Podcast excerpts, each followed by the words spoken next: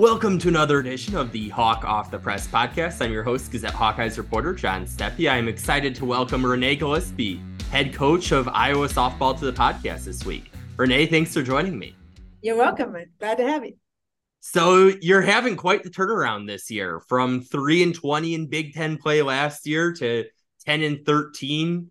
Certainly quite the jump there. What's been the key to that improvement? Oh, I think a lot of things. We've got a great group of freshmen that came in. Um, you know, we're very young right now, and at times we have five freshmen on the field. So they just came in and, and was ready to work. Uh, Jalen's done a great job on the mound, um, winning a lot of games for us as a freshman, and then Bree as a senior um, just kind of came back and had a kind of mentality um, just that she wanted to to have the big games and wanted to go after them. So she's been some had some great outings this year compared to last year. Um, but I, I just think it's a it's a it's a youth. is a little bit of it. It's why we're kind of up and down this year, but it's also um, what has given us the, those big wins because they're just they just love to win.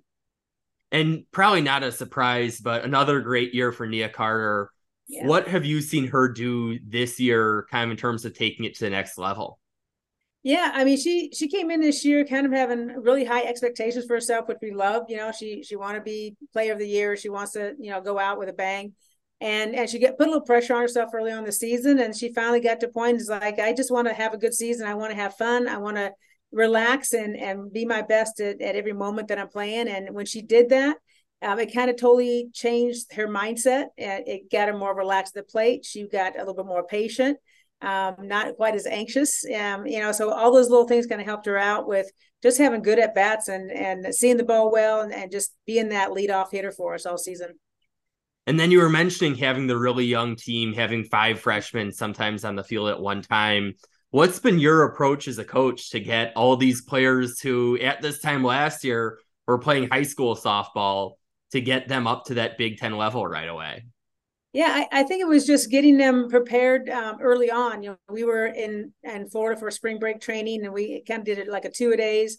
Um, got their feet wet with with what kind of uh, the season is going to do. It's it's really a grind of a season. So that's usually what you see freshmen kind of struggling with because you're on the road for seven weeks. Uh, you don't get a break. It's all softball and, and studies and, and no social life. So it, it's getting them to understand kind of what they're getting into. Um, and that was the biggest piece of it. And the game hasn't changed. It gets a little bit faster, but you can kind of put them in those situations at practice to get them on board with that. And they just came out and and just you know decided that they wanted to have a great season and and did all the little things we asked of them and came out. And even in our first couple games we had almost like you said almost five freshmen on the field the very first game of the season. So they proved it in practice. They stepped up. They they wanted to to be that um, offensive threat as well as a defensive um, threat. And and they did that was there like an it moment where you realized wow this group is really not your average group of softball freshmen well, I think we saw that probably early on in in the spring. Um, we we saw a lot of talent in the fall. We knew we had a great group of of you know strong athletes and, and competitors. Um, and then you saw early on um, as we went down to Florida, we had some good competition down there. Um, but I, would say that when they finally went up against UCLA and and they had a two to one ball game against them, and they realized they could play against anybody in the country, you kind of see that spark of them realizing, hey, we, we are good. You know, we can do this. And and you kind of saw a different attitude about them. They weren't freshmen anymore after that game. You know, they they kind of took a sense of of pride in in where they were and what they were doing and and how aggressive they were at the plate. And then you're about to head to the Big Ten tournament. I'm sure it has a nice sound to it. So, what do you see as the keys here against Maryland at 4:30? Yeah, it's it, you know we talk all season long about just playing our game, um, not really focusing on the team that we're going up against. As coaches, we're always strategizing. You know, we know they're going to be fast. They're going to be running the bases. They do a lot of steals and a lot of um, squeeze plays. You know, they play a lot of small ball, um, and they have a pitcher that's throwing at seventy miles an hour. You know, but we got a chance to face her twice here at home, um, and so going into that is just letting them know that we've already seen them, we've already beat them, we already know what we're going up against, and it's just being able to relax and um, enjoy the moment of being in the Big Ten, but but also understand that that you've already beat this team. There's no surprises. Just go and play your game. So we're trying to keep it as as um, positive and as as calm as possible going into it because, like you said, the, these freshmen haven't had this experience before, and in fact, you know, besides a senior and maybe two juniors have been in the Big Ten tournament um, because of COVID, we didn't go to it our first year. Yeah, in fact, it was our seniors. Our seniors, the only ones that have been in a Big Ten tournament. So um, for the whole squad, it's like the first time going into it. So it's going to be just keeping them calm, keeping focused. It's it's the same game, same field, and and just relax and play. You were mentioning playing Maryland already and beating Maryland already. It seems like April, I think April 16th, 14th through 16th wasn't that long ago. Yeah. Do you prefer that when you're playing a team twice in let's see, three weeks if I can do math, or would you rather have a fresh opponent? Yeah, you know, it, it really doesn't matter. Um, I was joking with our coaches earlier. I said when I was at UCF and would get into our Big Ten, or at that time was the you know USA and AAC conferences. Um, when we were playing in those different conferences, it always would be where we would play the last game of the season would be our first opponent in the tournament. And I don't know why that always happened. That I do not like because you're already seeing them for three games and you have to turn around and play them again. Um, and that always kind of fell into that category. So I was kind of surprised that we weren't going to be facing Wisconsin going into the first first series on that. So I'm okay with with facing Maryland and having a few weeks in between our our outings and and being able to go after them again. And then kind of looking long term ahead, softball has been one of the sports where facility wise you could be getting an upgrade soon. How much of an impact would it make if and when the time comes to renovate Pearl Field in terms of attracting that next generation of Hawkeyes? Yeah, I you know when you when you talk about facilities, that's what recruits see. You know, we we really need to get a new facility. We're doing some renovations to the old Pearl Field. Um, we're actually turfing the entire field so that we can get more games. Um, we actually only have 13 home games in the last five years, so it, has been really tough. You know, the, the, max is 13 games on this field, and out of 56, it's just not a, a, very good advantage for us. So we're turfing it to try to get more early games on the field. Um, get, you know, we're trying to get at least 23 home games next year. That'll help out. Um, we're getting the cages kind of uh, renovated also with turf, so they're doing all that at the same time. So we're getting some outdoor cages kind of renovated. And then we're looking to do a new indoor batting cage right now. Um, that's probably down the road a little bit. We're trying to get the turf part done first. But ideally, I mean, we're probably the um, oldest facility in the Big Ten. You know, we, we talked about building a facility. We have a site already set up aside, but it's all about fundraising and trying to get enough money to be able to actually build a brand new site. Um, we're behind on that category, uh, but I can't wait to see what the renovations do and just get us a chance to, to get a little more competitive with getting some more home games.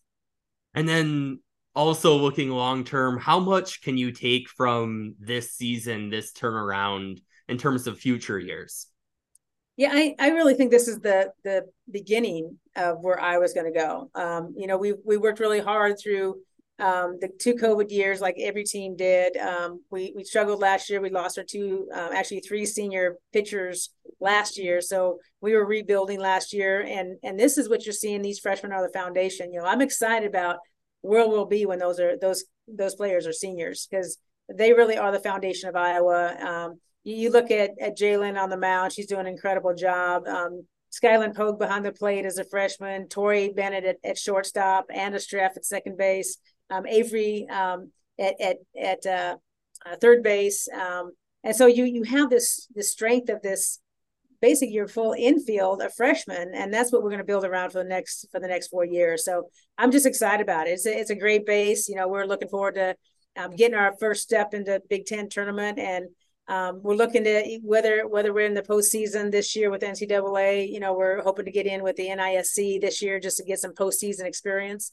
and then draw on that and build on that for next year. So. Um, it looks bright for the Hawkeyes, and we're we're, we're looking forward to it.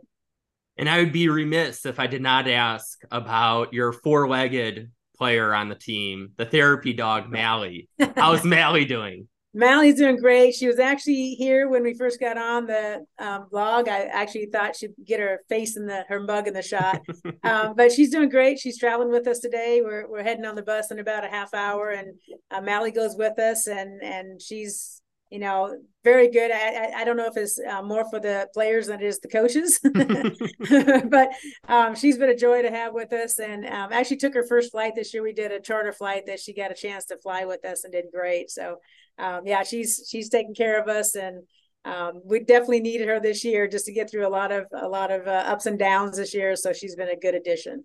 Were you nervous about the first charter flight for her?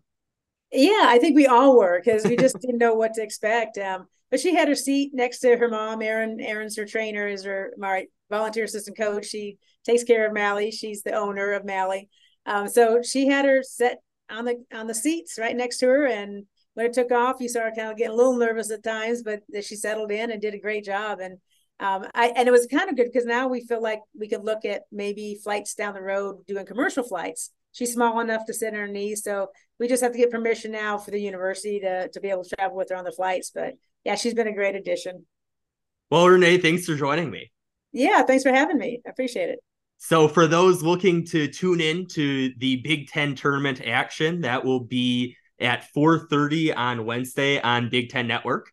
And thanks to our listeners for tuning into another episode. Until next time, we will talk Hawks later.